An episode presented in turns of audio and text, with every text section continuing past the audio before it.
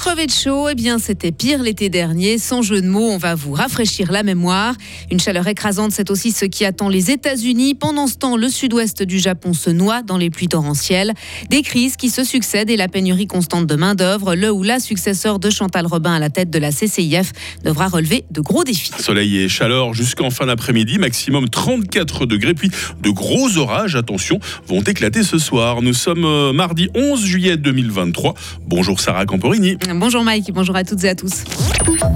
Et la chaleur, Sarah, c'est le sujet de conversation du moment. Hein. Oui, alors que ce mardi s'annonce encore plus chaud que les jours précédents, l'Office fédéral de l'environnement fait un petit flashback. Euh, jusqu'ici, 2022, en effet, a été l'année la plus chaude en Suisse depuis le début des mesures dans les années 60, avec une température moyenne de 7,4 degrés, et avec des pics et des séries caniculaires l'été dernier, comme nous le rappelle Karine Baumgartner. Plus de 38 degrés le 4 août à Genève. Lugano a connu une durée record de canicule, 14 jours de suite, durant lesquels la température a dépassé les 30 degrés. Autre indicateur de cette fournaise, les glaciers ont perdu 3 km cubes, soit 6% de leur volume. On estimait jusque-là qu'une fonte de 2% était déjà extrême. Il y a aussi eu une sécheresse d'envergure. 19 cantons ont exigé d'économiser l'eau. De nombreuses rivières, et pas des moindres, comme le Rhin ou l'Ar, ont atteint des niveaux très bas. En raison des incendies, 325 hectares de forêt et de prairies ont été détruits. Selon une estimation, la canicule a tué 474 personnes victimes de troubles cardiovasculaires, d'affections respiratoires ou de maladies rénales. Ce n'est pas le record qui remonte à 2003 avec 1400 décès. Et revenons au présent avec des chiffres eux aussi impressionnants. Selon l'Organisation météorologique de l'ONU, la semaine dernière a été la plus chaude jamais mesurée au niveau mondial. Et ça continue allègrement euh, cette semaine avec cette vague euh, attendue aux États-Unis. Et oui, plus de 50 millions d'Américains y seront exposés cette semaine. Cette vague de chaleur devrait s'étendre de la Californie au Texas et jusqu'à certaines régions de Floride. Les températures vont progressivement augmenter, préviennent les spécialistes, pour atteindre plus de 40 degrés par endroit.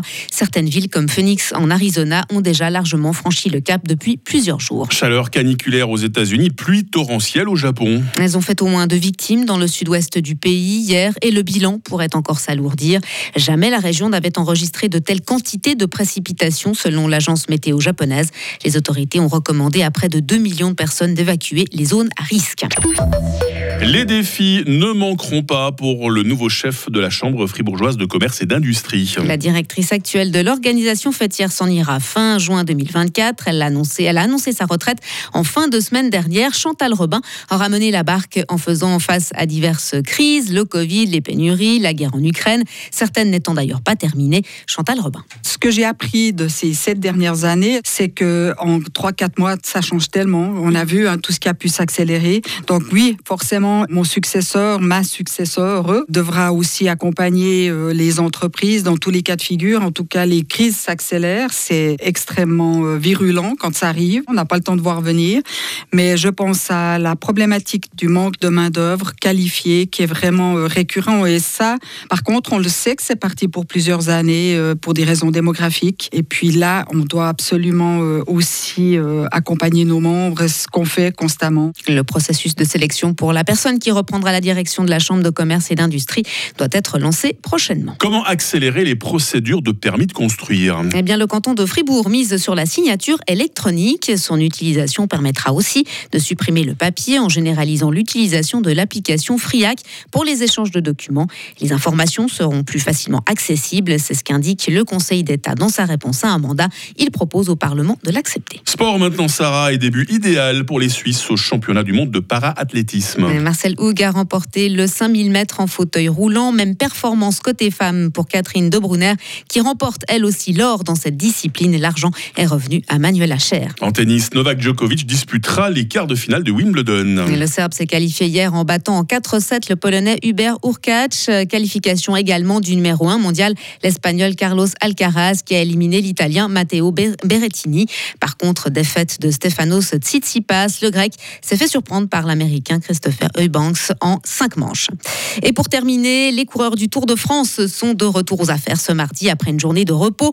Au programme de cette dixième étape, près de 150 170 km entre Vulcania et Issoire. Le parcours s'annonce accidenté avec plusieurs cols, dont celui de la Croix Saint-Robert à 1400 mètres d'altitude. Et le journal de Valentin Dandy, eh bien c'est tout à l'heure à 7h15. Je pense que quand on pédale à 1400 mètres d'altitude, on a un tout petit peu moins chaud que si on pédale en pleine, hein, Sarah. Ah, c'est une idée? Bah oui, je pense que c'est pour ça qu'ils vont à la montagne. Ils ont bien raison, ils sont sages. hein. Merci Sarah, actualité toutes les 30 minutes avec vous, puis avec euh, l'équipe au grand complet hein, dans quelques instants pour vous passer le bonjour. Retrouvez toute l'info sur frappe et frappe.ch. Il est 6h06, la météo. La météo, avec le supermarché Migros Estavayer-le-Lac, ouvert tous les dimanches de 8h à midi. On l'attendait, on l'attendait cette journée de mardi, hein, journée ensoleillée, journée très chaude, 34 degrés sur le plateau, 36 en Valais. Les habituels cumulus vont se former en montagne. Et puis en fin d'après-midi, là aussi on vous avait prévenu, le ciel va se couvrir par l'ouest, signe annonciateur d'orages, de gros orages, accompagnés de fortes rafales, voire de grêles. Et tout ceci se prolongera dans la nuit et même au-delà. D'ailleurs, demain mercredi sera encore orageux, ce n'est qu'en fin de journée que la situation se calmera, température minimale 19, maximale 26 degrés seulement. Ça va pas euh, nous déplaire hein, que les températures descendent un petit peu. Euh, jeudi euh, sera pluvieux en matinée, assez ensoleillé l'après-midi, température 28 degrés. La fin de la semaine s'annonce assez ensoleillée. Il fera 29 degrés euh, vendredi et puis 30 degrés samedi et dimanche. Bah, nous sommes mardi, nous sommes le 11 juillet, 192e jour. Les Benoît à la fête aujourd'hui. La lumière du jour de 5h48 à 21h20.